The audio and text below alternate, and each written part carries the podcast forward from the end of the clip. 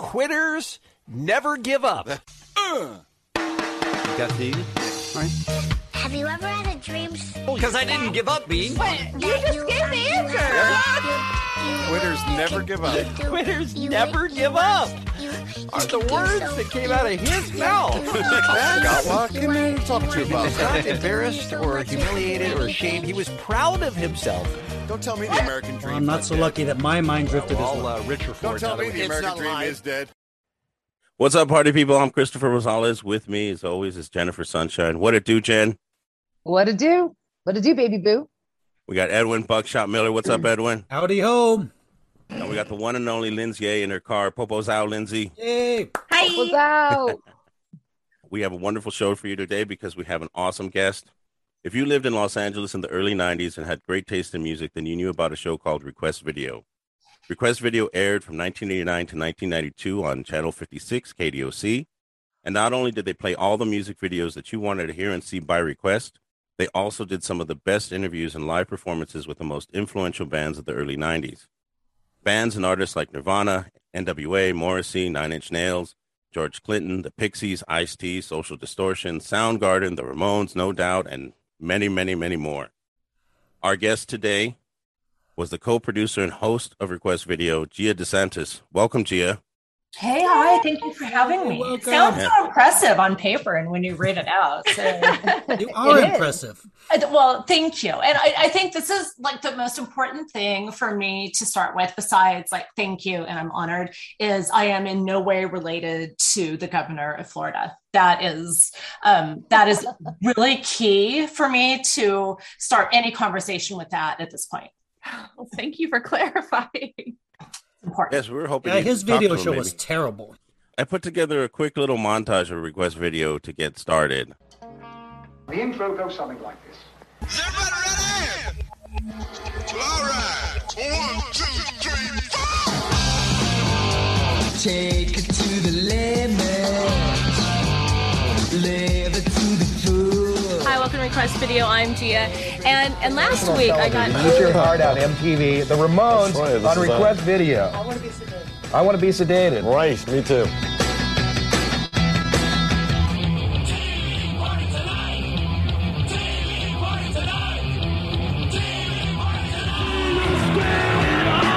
Hello. Yeah, hello? Hi, who's this? Moses. Moses, how's it going? Fine here? Really good. Where are you calling from? Well, Cool. You got a party going on there, huh? yeah, some way. Yeah. How many people are there? That sounds like about 10. that's very cool. Boy, could I tell you stories if you were a fly on the wall.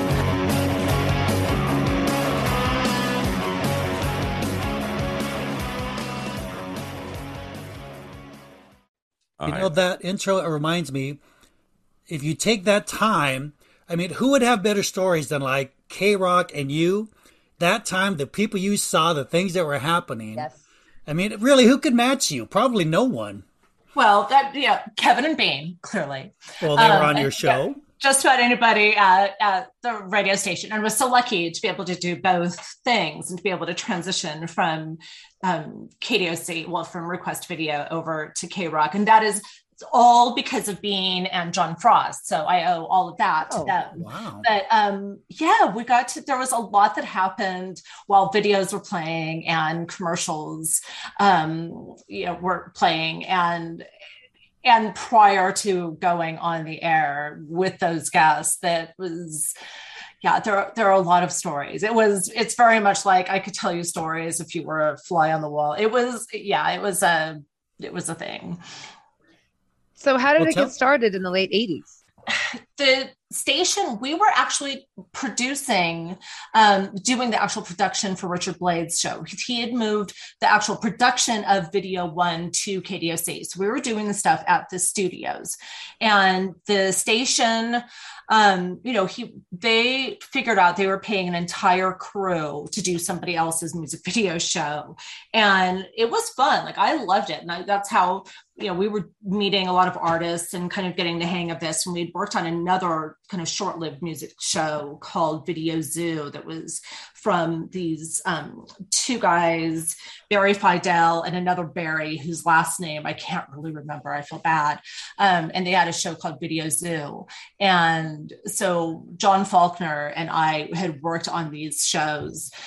And when the station realized it would be less expensive for them to produce their own music video show because the content was mostly you know free from the record labels to get the videos they decided you know let's just do this.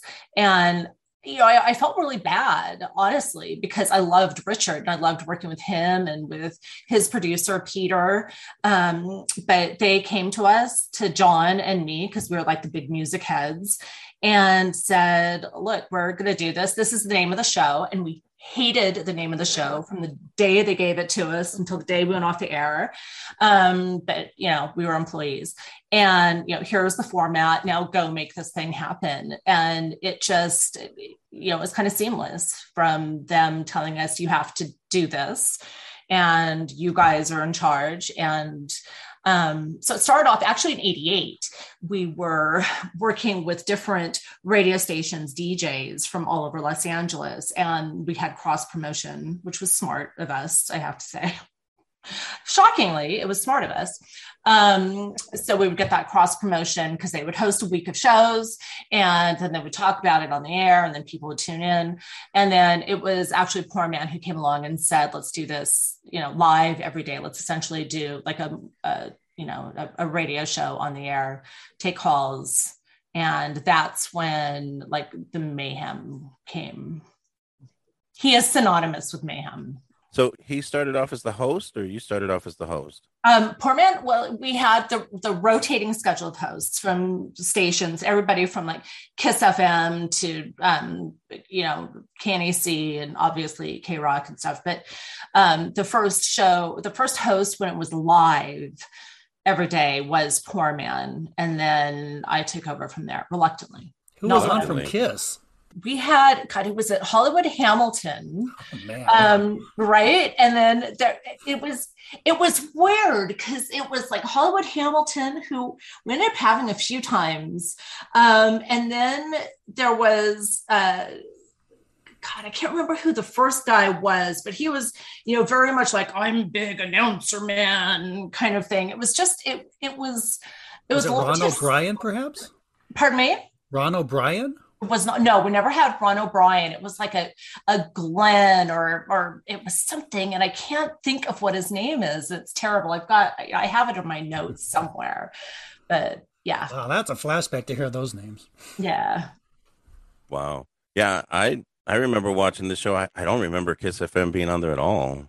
That was that was crazy. it was 88 so Selective memory. it was it was you were probably young Oh, I beat all you guys when it comes to age. Don't worry about that. That's very true. I will bury you when it comes to old age. He's Oh, our resident boomer. Tell us about uh, working with John Frost. That guy is amazing. People don't know him as much today. If you go back to the early days of Kevin and Bean, his stuff is just mind blowingly good. I, I think that really he is the standard for so many other radio imaging people across the country. When he walks into a room and there are other imaging people there, like genuflecting begins immediately. He just he created a a, sound and a, a, a way of doing things that was unlike anything any other radio station was doing. He he created an image for K Rock that is I, I mean, everybody imitates it now, right? But that's just his thing. And he is still a very dear friend, remains just one of the most hilarious people I have ever known in my life. I he he's a gift. Yeah, Yeah. you're right. Because I listened to Kevin and Bean back in the early, early days. John Frost was as big on K Rock as any DJ, any musician. His sound, his commercials, what he did, you're totally right. He was a total genius. Yeah, he's and and and still is. He's he does imaging. He has a thing called frostbites, so he still does imaging for stations all over the country. His um so luckily people still get to hear his his genius. Do you guys know that very first time Kevin and Bean were ever on TV was on Request Video? All right. That's Yeah. the very first place I saw them. Yeah. Do you remember Bean's 30th birthday when we brought in a coffin for him? No, I don't. Yeah, we had a coffin. Wow. Gotta be a big coffin. It was a Pretty very it was a very large coffin, and um, Kevin also uh, he was uh, well they were banned from the station. We were able to bring them on um, the second to the last show, but yes, they were banned because our sweet Kevin um, maybe made a joke about wanting to sleep with Pat Boone's daughter. Oh, Wait, my. Kevin was inappropriate? I wait, come on. I know, right? And Pat Boone owned the station, right? He was one of three owners. It was Pat Boone, a regional director for the CIA, and an ultra, ultra conservative man named Calvin Brack. So it was only natural they had Wally George and then, you know, oh my God, the Wally George. punk rock kids got away with, you know, the lunatics were had taken over the asylum for an hour every day, and it was us. And yeah, it was kind of like um, an early Fox News at that time, huh? Oh God, yeah.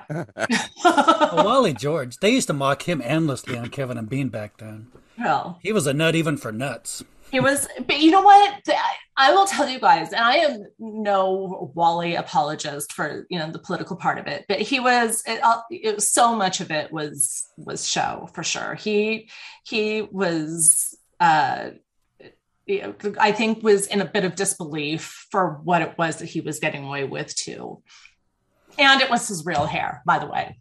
Wow. Hey, quick note: his daughter Rebecca De Mornay, right? Yep.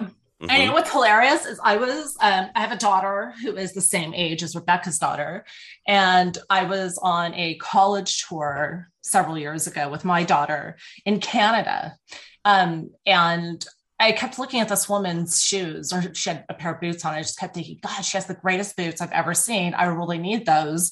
And I was watching her shoes through the whole campus tour, and finally, toward the end of it, I looked up and I realized it was Rebecca De and I was like finally went up to her and was like, Hi, my name is Gia.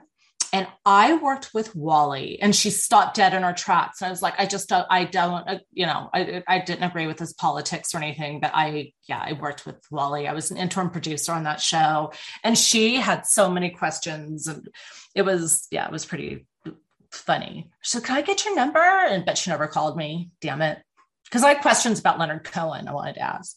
Leonard Cohen and Rebecca De Mornay were um, were a couple. Oh, I didn't know that.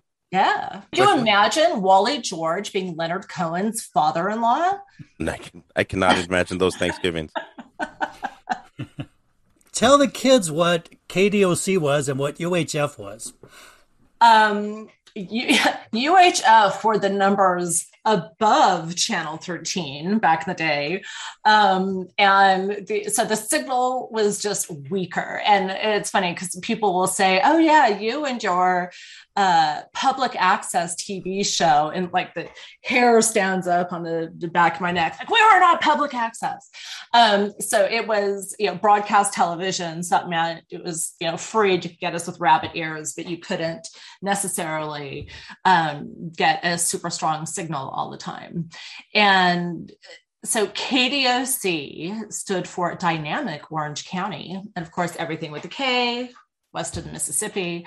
And the station was really known for Wally George. That's what put it on the map. And then we had our, uh, you know, broadcasting was, you know, that show and um, you know, news programs. So not a lot of original programming beyond Wally and what we were doing, um, news and, and you know, just a couple of public affairs things. But we did pro- a lot of production for outside companies and um, you know commercials and stuff. In fact, when the station itself and a ton of reruns like if you wanted to watch dark shadows or mannix or um or uh God, I don't a lot of Beverly Hillbillies and Green Acres, stuff like that. And like the the people from those shows would come through the station. Were you the guys that did? You had like a block of cartoons, like Kimba, Speed Racer. Was that you? That sadly it was not. That I yeah, that was that was somebody else. It was it was kooky. But because we did production for other people you could walk into the studio some days with you know if you hadn't checked what the schedule for the next day it was going to be or later on the week you would just walk in and you would kind of figure out what was happening for your day by seeing what was set up in the studio. So I walked in one day and um, there was a lot of really small furniture there. So my thought was, oh, we're shooting, like, we must be shooting a commercial in the studio today for like a children's furniture store. And I walked down the hall and there were little people all over, all over the studio, all over the station, walking around and Billy Barty was there. And he had a TV show called Short Ribbs, ribs spelled with two B's because Billy Barty. And he did a, uh, and it was a variety show. And it was, um, it was unbelievable. And the, uh, their premise was it was all little people, but like the token tall person who was there. And so they would do song, dance, comedy sketches, uh, you know, clearly set up to be the next SNL. And so I ended up working on this show with Billy Barty um, at the studio. And I remember they came in to me, uh, our head of production came in to me and told me I had to play a Billy Barty video on the show on request video and his whole music video was him standing at the bottom and, and i'm pretty sure it was at the secret stairs in, in silver lake um, and he was at the bottom of this staircase. And for the whole four minutes or three and a half minutes for the music video it was all about him conquering the staircase. So it took him three and a half minutes to climb a staircase, and that was that was the video. And there, I think there are like two videos or two shows that are you can find on YouTube, and I I recommend it um, to anyone who wants a sense of what uh, you know it was like to work in an independent TV station in Orange County, who was you know desperate to get some money for supplementing the lack of income from the commercial sales. Okay, affiliates, we're only talking about Billy Barty from now on. Right. We're scrapping the rest of the show. That's an amazing story, man. I, Wait, how were Kevin and Bean not at that shoot? You know they love little people. Well, I I'm really sad that they to uh, they'd been banned from the station because Kevin wanted to bonk Debbie Debbie Boone. Hall of Fame, Kevin. Standing O. Standing O. Um, man, that that is instantly the best story I've ever heard. Thank you. I'm expecting all these Nine Inch Nails and uh, NWA stories, and we get a Billy Barty. I love it. That's awesome. They can't compete with Billy Barty. Yeah. So I remember growing up and at the show, if if I heard it on K Rock or if I heard it on Request Video first, it was a kind of a toss up. You know, I could. It, it, just seemed like you guys were so important to music development back in the '90s. Now these bands weren't really popular when you had them on. How, did did you get a sense of how big they would be when they were on the show? Some artists were huge, right? Like you, you know, Joe Ramone is obviously you know, Pet Shop Boys, Depeche Mode. Obviously, you've got these huge bands, and Nine Inch Nails is a, probably a, a fantastic example, or even Nirvana. Like when I sat down with Nirvana, we were marveling that they'd sold 250,000 records. And wow. you're sitting there just like, oh my God, can you believe you've already sold 250,000 records? Like who knew that it was going to become what it became? Or or sitting with Soundgarden and, and doing those things. And with with Trent and company, um, you know, they had just started, they had just come off of like a, a sort of a smaller label and we're eking into a you know a larger arena um, and we were on the precipice of that and what was interesting for us as far as our programming went and and um, the guy who was my partner at the time, John Faulkner, who at the beginning was doing the bulk of the programming for the show. And, you know, we would, so, you know, the show was, it was probably about 60% requests because how would you guys know about some of the new music we were getting in if we didn't play it for you and then allow you the opportunity to see what it was you perhaps wanted to request in the future?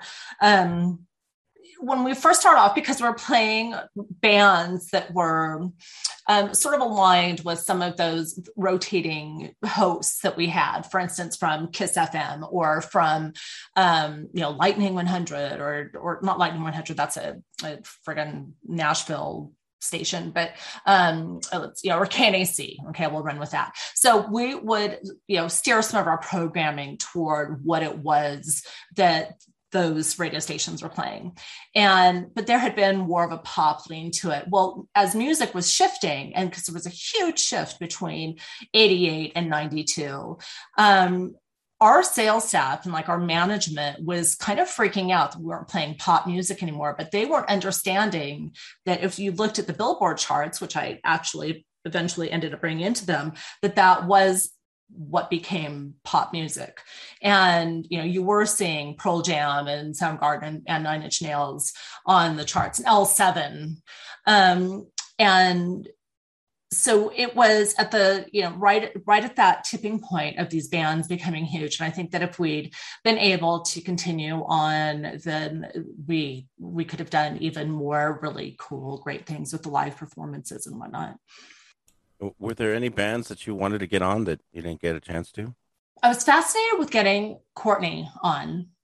Um, I just thought that that would be interesting, not for many reasons other than it would have been interesting because everybody was, you know, talking about her we had because we had so many huge artists. I would have loved to have had NWA back when when I was hosting, but you know, so many things changed there. I, I just I feel really good about who we had on. Metallica, I would like to have had Metallica on for the like you know hard rock guys. Oh well, I would love to have Ian MacKaye of Fugazi. That would have been really really cool. So those those artists but you know some of them were back east that wasn't and that was you know fugazi was not going to be doing a regional music video show no matter what city it was in. I'm yeah. curious what was the uh the call screening system like? Was it just wide open? You never know what kind of note was going to call in and what they were going to ask Huntington Henry was our call screener most of the time. They, so we had a, you know, a dedicated line for people coming in. And here was the stupid thing on our behalf is we didn't have a delay. We, you know, everybody for radio and TV, you've got a seven second delay. And we did not have a delay. But the people who were calling in usually did not know that. We would just have to trust that the people who told Henry um, what they were going to talk about, that they were going to hold true to that. Of course, that didn't always happen. And I didn't usually know what the caller was going to ask or going to say. So it was usually a surprise to me and to the um, and to the the guests. But you know, ever so often, like they knew, like Dweezil Zappa would call in with different voices, and and so you know, I'd hear something and it wouldn't sound quite right. I would just be like, oh my God, it's Dweezil. So that kind of stuff. By the way, speaking of Huntington Henry and answering the phones and Zappas, um, I was at lunch one day with Moon Zappa and Joe Escalante from the Vandals. And Henry, like, Henry's such an awesome cat but he he would come in to the studio and he'd like grab my plate right with food or something on it.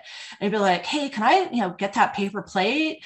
You know somebody just called in they want me to send the, your crumbs to them.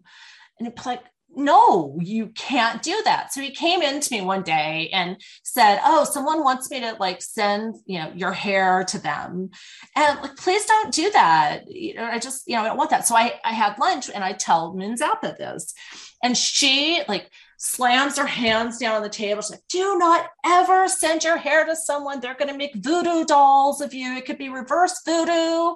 And anyway, so I, Henry would try to send like my gum wrappers in and crumbs in my hair. And that stuff from callers was fucking weird. So that's why I never got your hair. Damn that, Henry. Exactly. Because I know about your voodoo. Oh my gosh. Wow, that I was is trying creepy. to get Devo videos played on the show. It's gonna make a Devo doll. Are you not men? I wasn't.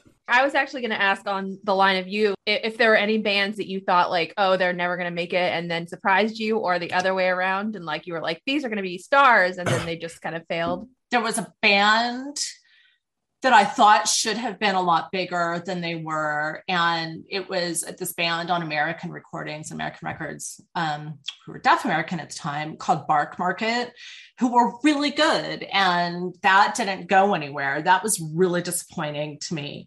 And another band that I was actually really closely involved with that I thought would be bigger, um, School of Fish. And they were amazing excuse me, amazing songwriters, amazing musicians.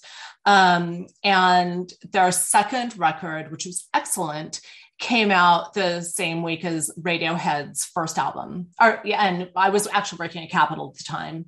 And but when they came, that was the debut of you know their video, and they did a live performance and stuff. And they were just they put on magnificent shows and um you know the songs were good and i think that they should have been a whole lot bigger. In fact howard stern like five years ago played three strange days on his show and it was like you know hear this guitar riff and he went on about it and how great it was. Like this is my new favorite band and then i found out the lead singer died so i can't promote this band. And it was you know it was this sort of sad tragic thing that they got lost in this mix of of like radiohead stuff. Did you ever have a a band come in or a performer that was just a disaster? They were messed up. They wouldn't listen to you. They were difficult. Anything? Oh, like yeah. that? You don't have to say who it was, but just tell us some stories about that. Oh yeah, I um well, the thing about being a woman on live TV and bands who think they're cute and then they're high too, um, is that they like to stare at boobs. So I would kick them off. Um, so that was just like, you know, up here, guys. And so actually one band, I don't I don't mind talking about them. Um, Johnny Monster and the Nightmares was lived up to his name. Um, so that's how they you know start off in the first segment and so i told them when i cut the segment really short and i told them to leave I'm like why it's like well because you know you clearly think i'm an idiot so now you don't get to say and um so they begged to stay and then they had to leave. And um, so that was awful. There was a woman and she just kept telling me how she was going to kick my ass. Um, so and then she friended me on facebook. But eh, and i guarantee you she was so high she never remembered that because then she wouldn't have sent me the friend request on Facebook. But she was awful. And then some other woman who just kept saying over and over to me again, like, you know, my- song is about being a bitch, being in total control of herself, unlike you. And she was just like, you know, in my face. She was horrible. Um, that was bad. Jesus and Mary Chain were a bit of a a nightmare, but it ended up being great. They were just they're notoriously difficult to um, uh, interview anyway. Um, I, I would say just about my most difficult interview besides the bands. What would happen is the bands that thought they were bigger than they really were.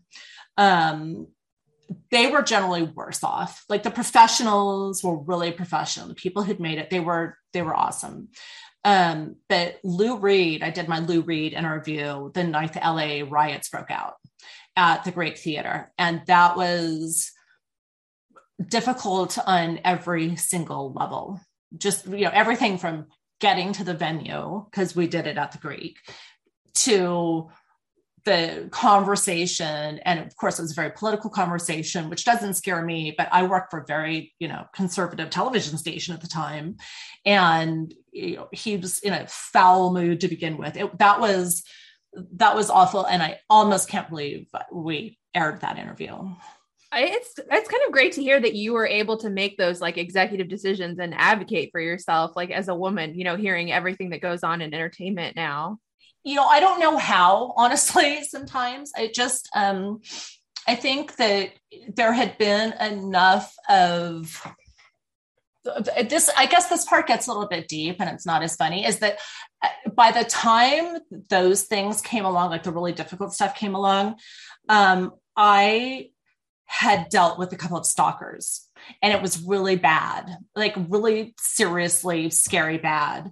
And I just, I think I just hit a wall to stand up for myself. But at first, I was just like, oh, you know, please like me. And, you know, I'm going to dress like downtown Julie Brown this week because maybe that's what I'm supposed to do. And so when I was trying to, to be liked, that was, that, that was where my failings were for sure. But when I had to go up against some, you know, kind of literally fight for my existence, it was, it, it, it gave me some gravitas.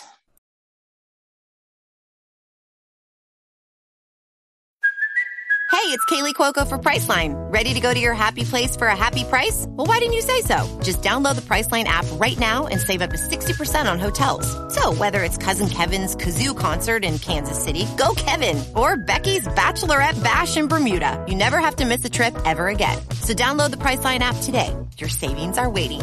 Go to your happy place for a happy price. Go to your happy price, Priceline.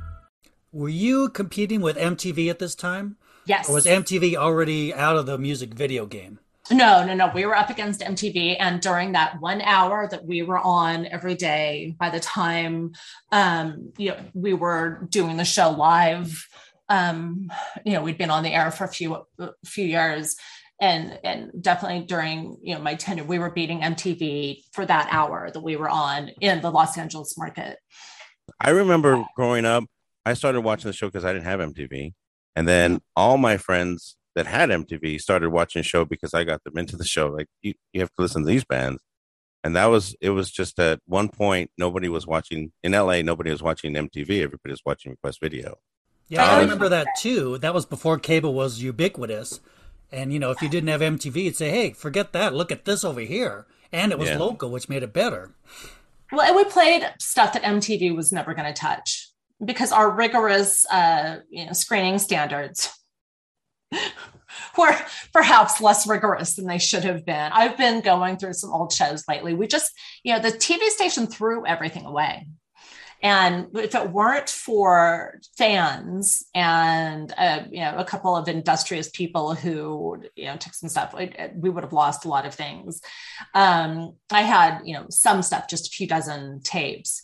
Um, it was it was kind of crazy, but I've I've looked at some of the old videos and I cannot believe what we put on the air and got away with putting on the air. Not just what we were doing as, you know, hosts and guests, but the actual videos themselves. It was, it's remarkable. The imagery is just, it's shocking. Um, where can you find old shows? Um.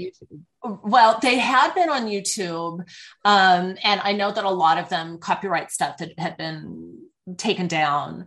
Um, but I, you know, I'm working. I'm working on a project that will hopefully get some of this stuff out uh, for more people to see. But there are a couple of things that, you know, that are still out there that just show up here and there, and um, yeah so they're they're rare.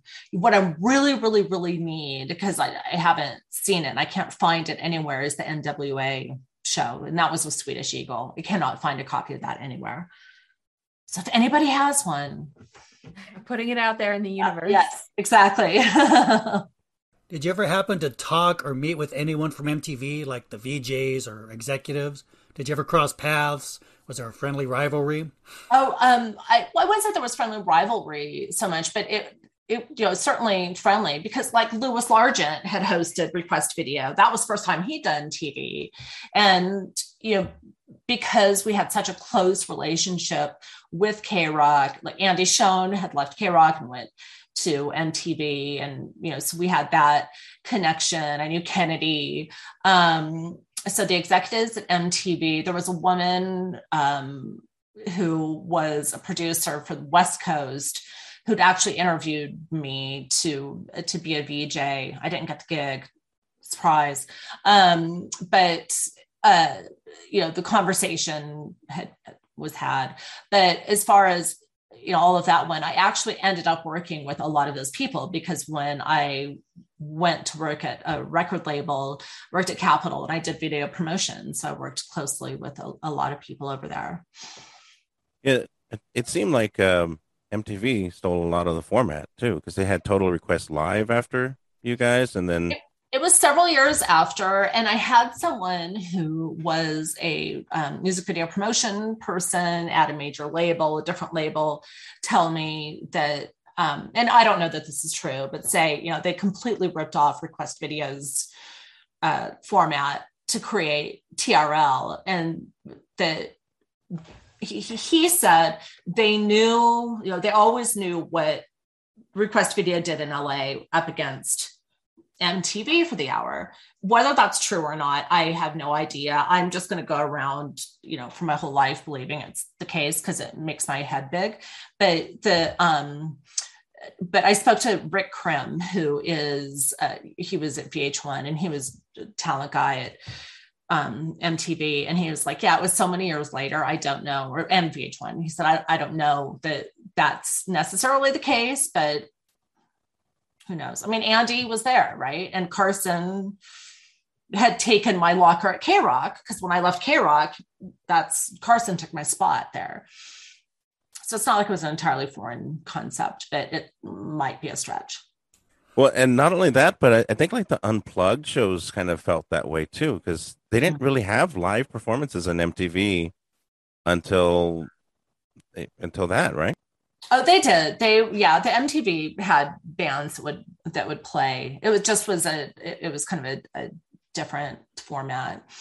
Yeah. Again, I didn't have MTV. Sorry. Right. you are so forgiven.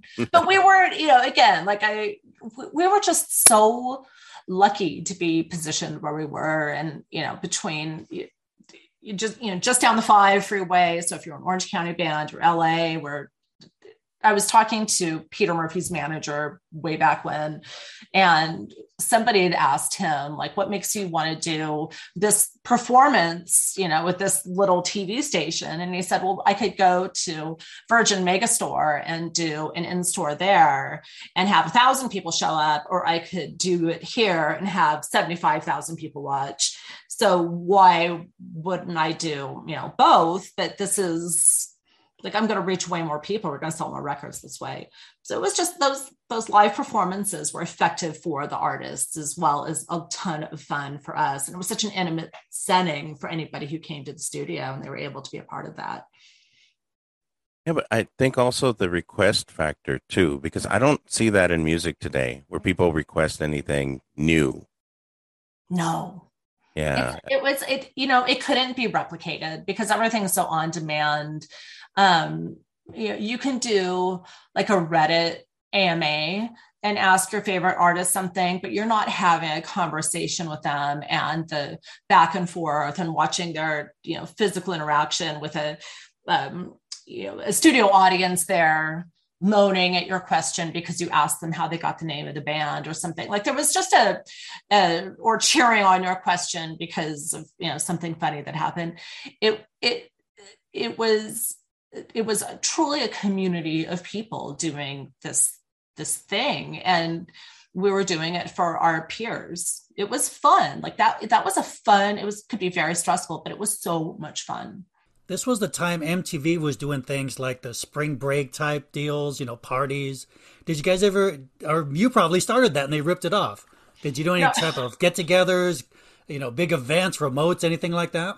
Or was it all studio work? Um, well, we did some remotes, but we I don't remember us doing any live remotes, but we would tell people actually I want to say we did do one live remote just at the beach, and that was a Poorman thing because you know he had his bikini girls kind of thing, which was hell for me because that, that was also eh, going back to the point of just you know being you know a woman who was advocating like you know trying to be taken seriously when you have practically naked people running through the sales offices and you know trying to keep wally in his cage kind of thing during those moments that was kind of wild so we we did some remotes where people showed up there but a lot of times we would just do stuff in our parking lot um, right side right outside the studio doors so we did like you know skate contests and you know, tried to break world records, sticking people into a you know van stuff, which I'd forgotten about.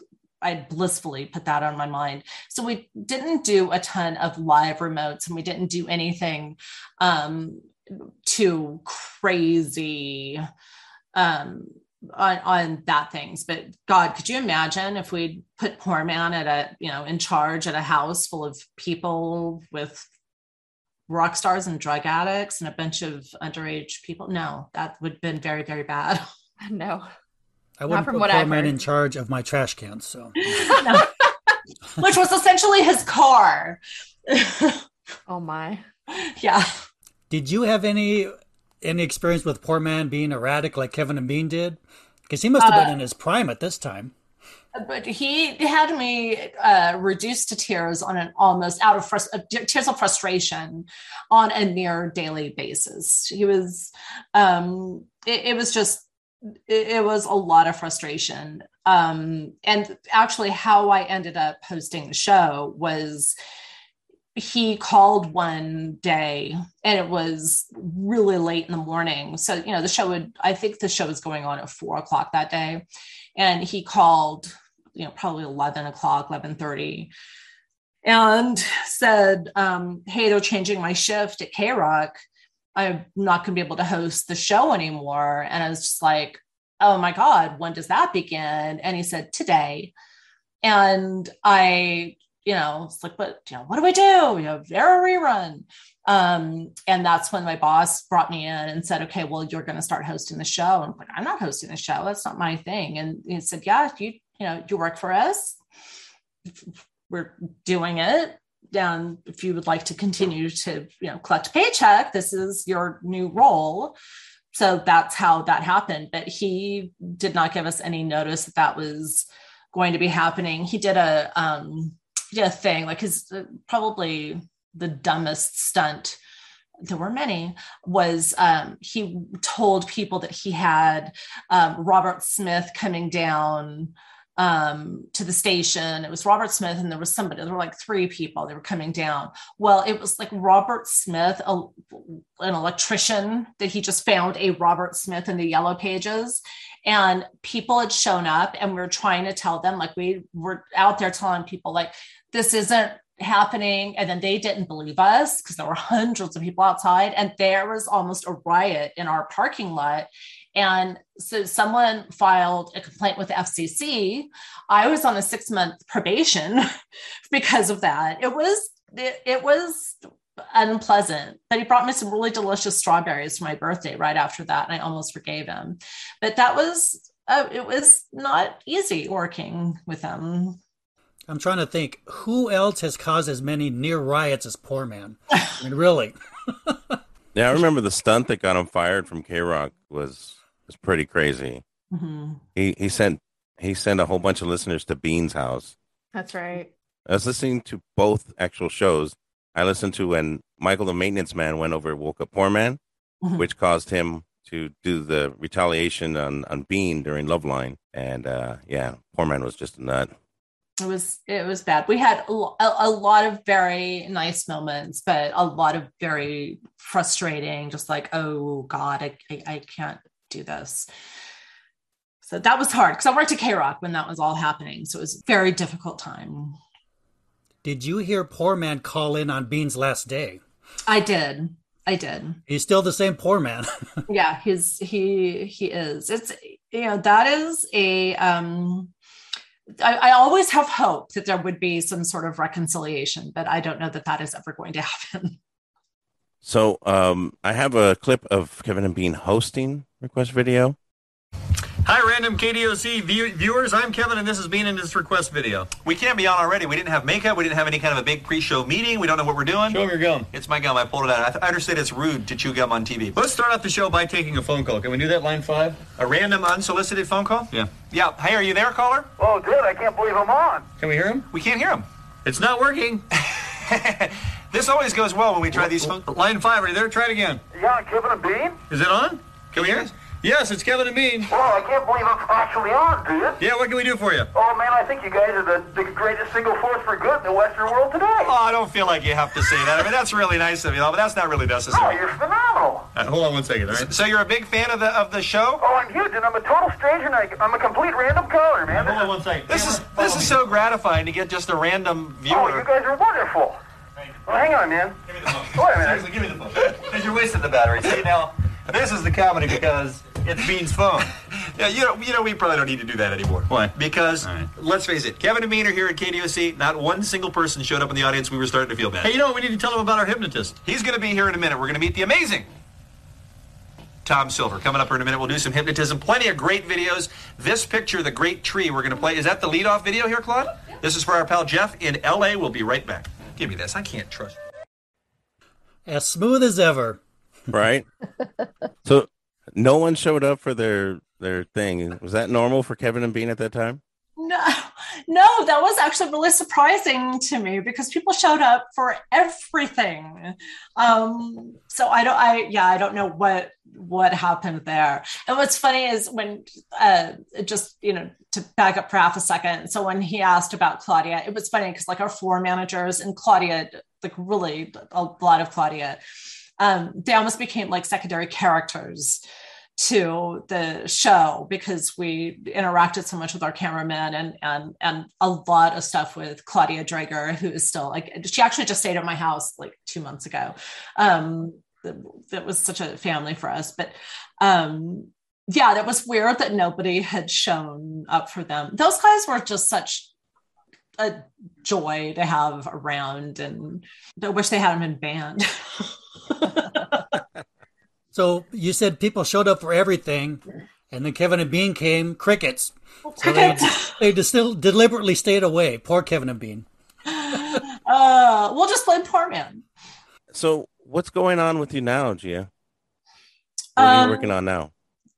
So I'm working on this other project, right? So there was a documentary that was happening, and I was like, yeah, we're gonna put on a back burner, and now maybe it's happening again because really the stories, those behind the scenes stories that we're just like kind of barely touching on right now are they're great and there's a lot of um, a lot of heart to what it was we were doing.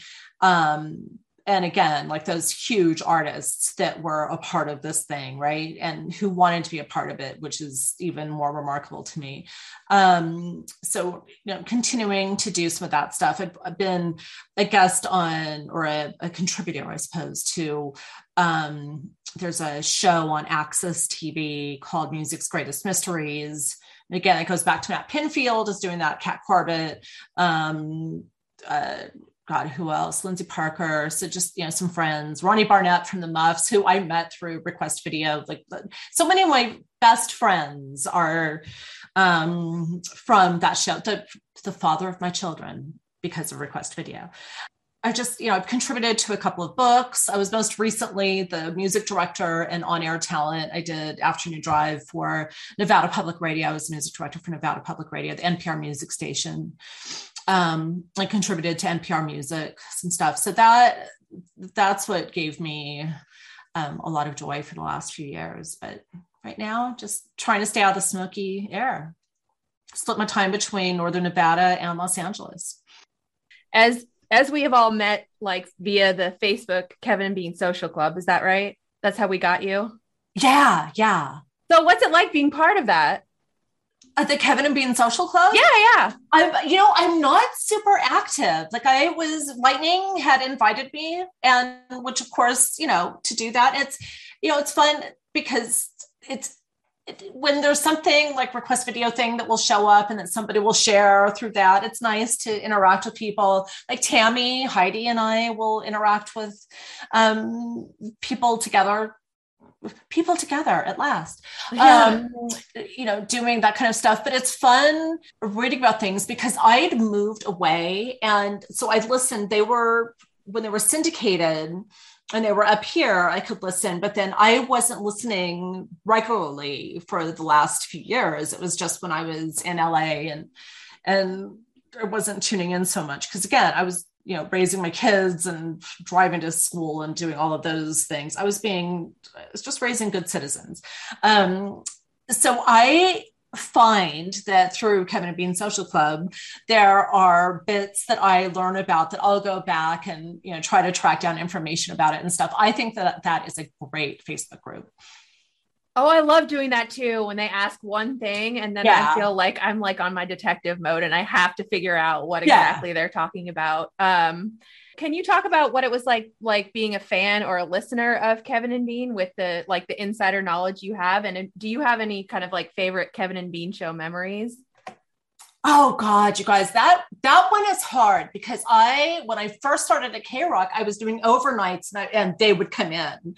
So I just, you know, there was a little bit of crosstalk and stuff. It's hard to say that I have a lot of Kevin and Bean show memories for that because there weren't the same bits. Like it was back when um when you know Mark Davis was doing some bits and stuff and it's that one's hard. I can't say that I've got a favorite memory. I just because I just love them. Like I love them as people and and being there's this band Margot and the Nuclear So and So's that that Bean loves. It's this Richard Edwards is the songwriter.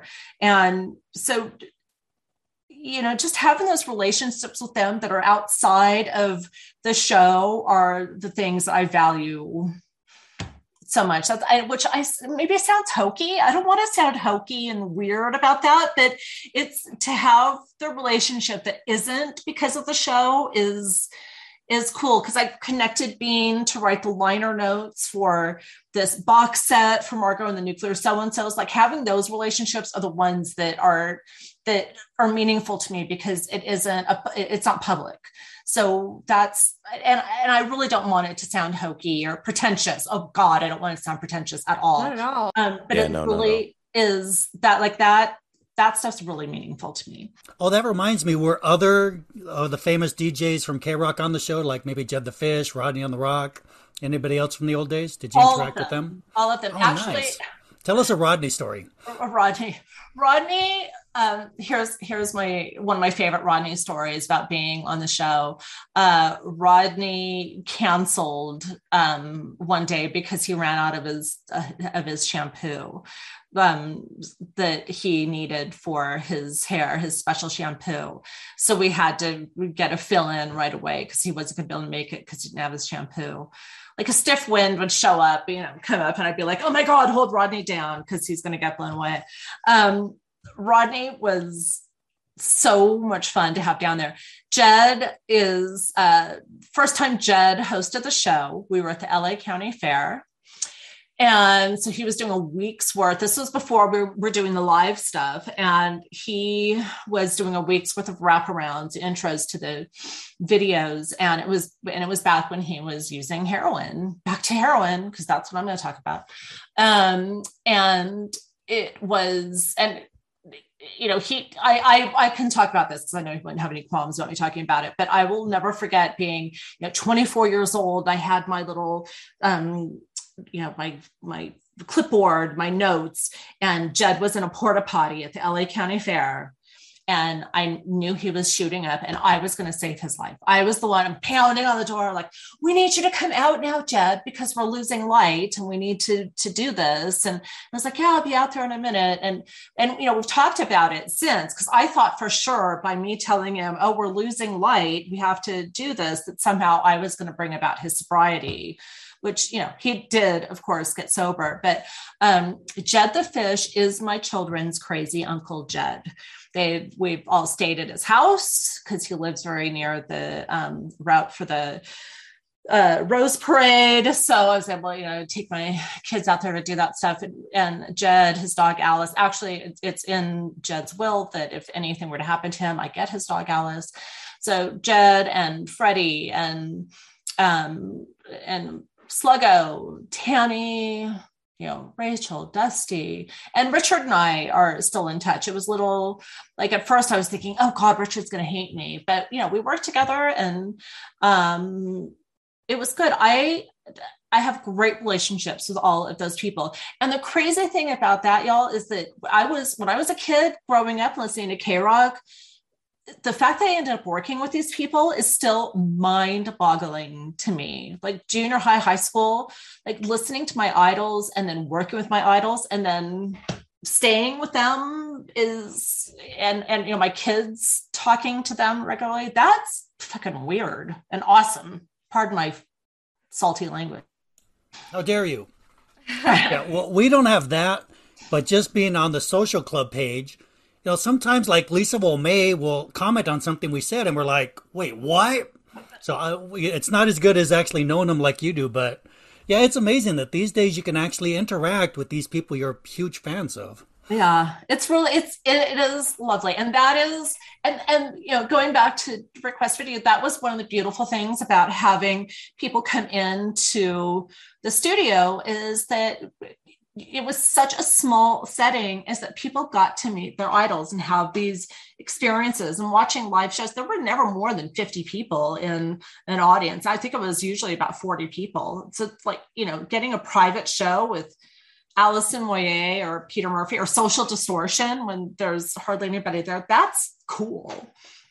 How did you choose who would get to come into the studio to watch? Um, it you know usually it was just like a giveaway kind of thing, like be the you know seventh caller kind of thing, or um, or you know sometimes we would do like a more creative sort of contest kind of thing. There was a uh, when you were asking earlier about what is UHF, Weird Al did a, a film called UHF that was so bad, but it was essentially, it may as well have been about KDOC. And they had a thing in there that was a promotion called the Wheel of Fish. And so we actually had the Wheel of Fish in our studio as part of a promotion that we did with the um, film company. And so there were things like the giveaways, you know, on the Wheel of Fish of, you know, oh, okay, you know, choose this wheel and you can come down and you know see Dramarama play live. So that's how we did the the things. Did you have Weird Al, uh, Weird Al on the show ever? we did. All right. yeah. Um it was it would have been uh when Poorman was doing so i want to say it was 88 Do you remember what and, well, and it was because it was in support of the film of UHF Oh, because I we see, did a whole Okay. Big promotion. That's a great that. show, by the way. A great movie. Yeah, it was. God, it was. I think it just. Maybe you're held- too close to it. but it's a yeah, it was just movie. a little too close to home. Were you interviewed for the KROQ documentary they made? I was told I would be interviewed. And it's funny because I had lunch with a whole bunch. It was uh, me, Jed, Sluggo, Rick Rippey, and uh, Nate Adams, who's directing it. And we were all at lunch one day, and he was saying, "Okay, well, you know, I'm calling you next week for the interview." Da da da da. And I never heard from him. But neither was Darcy Fulmer, um, Darcy Sanders, at the time. I, Darcy wasn't, which was that was crazy because she was the music director for the station. She really should have been interviewed for that. So that was that was wild that you know, forget me because I was a part-time employee. Darcy Darcy has stories. All right. Yeah. Well, I, and Jay was at that lunch too. Actually, I, I love I love Lightning. He's mm-hmm. awesome, Talk about stories. Who would have better stories than Jay? Sheesh. right? I also want to know about your art that's in your background because it, it looks really cool.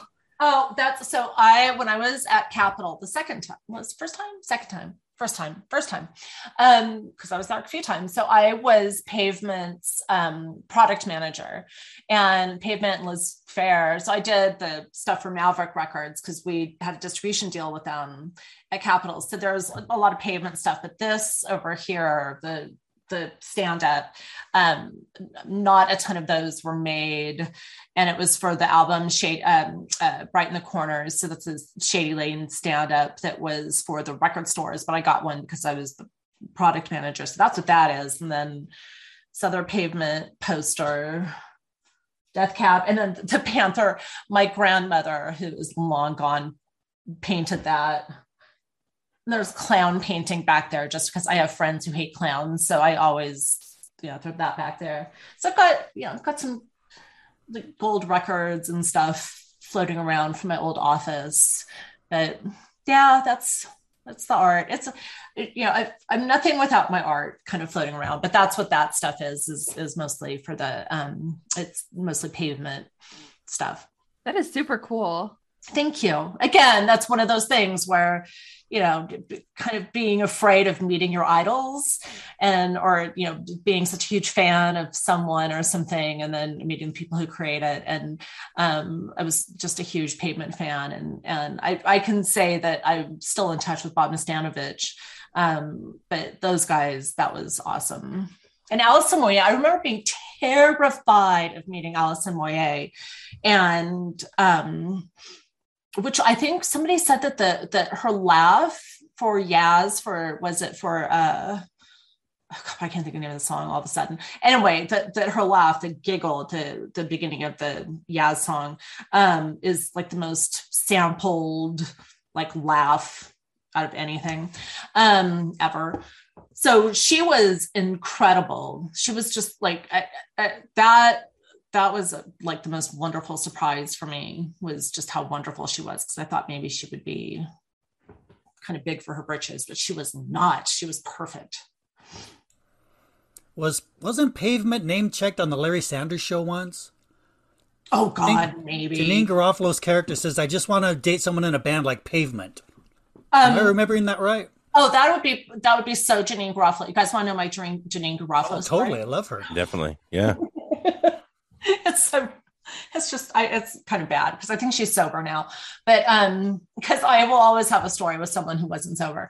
Um you know, I just I was at Buffalo Tom show with the baby daddy and um and his really good friend who was good friends with Janeane Garofalo and we were at the palace and Janeane may have had a little too much to drink. So I was sitting on the floor with Janeane Garofalo's head in my lap while she was sleeping and Buffalo Tom was playing and people just kept coming by saying, Oh my God, that's Janeane Garofalo. And I was shooing them away and I was you know, petting her hair and she would not know me if I came up to her and spit it on her shoe and told her like, Hey, I totally saved you from people tripping over you.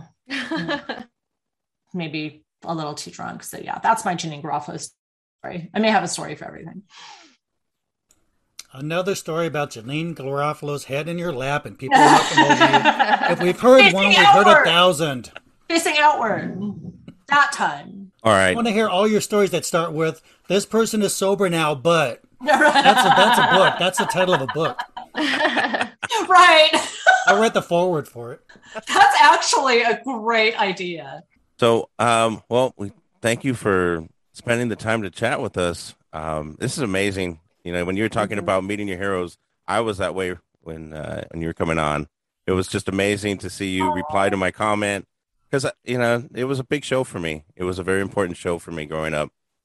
Um, Very kind. Thank you. Thank you. no, thank you for being here and Thank and you so just, much for coming on. This has been fantastic. Yeah, Yeah. just like you said, uh, don't be afraid to meet your heroes. It, you know, with you coming on, I'm just so, I'm I'm over here just excited, you know, just blown away. So, is there anything um, that you want to maybe promote or say Yeah. so that uh, listeners can get in touch with you, or anything you want? If you go to requestvideotv.com, um, there will probably be updates about any sort of new news if we are, you know, going to have some new news about whatever this project is for a documentary. Um, but other than that, just if anybody can follow the Request Video Facebook page, that would be super cool because we'll post some, you know, clips there and uh, actually follow Facebook page, not the website. Go to Request Videos Facebook page and and follow that and share stories because I love hearing the stories, little anecdotes about what you guys remember because it jogs my memory and that's always super fun. And if anybody has the NWA show, oh my God, please, please, please. Kevin I bet Stockdale, get on up. it. Yeah. Fans send in stuff all the time. Like they would send in stuff to Kevin and Bean that they had forgotten about. So I bet you'll get that one of these days. I hope so.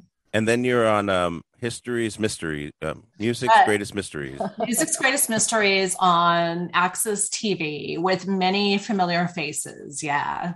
Yeah, it's a very cool show. I was watching that. Awesome. Oh, cool. Thanks. Thank you again you. for being with us, and it was awesome um, just Thank talking you, to you. It was a pleasure. Yay! Thanks, you guys. It was such a pleasure to meet all of you. I'm honored that you wanted to do this.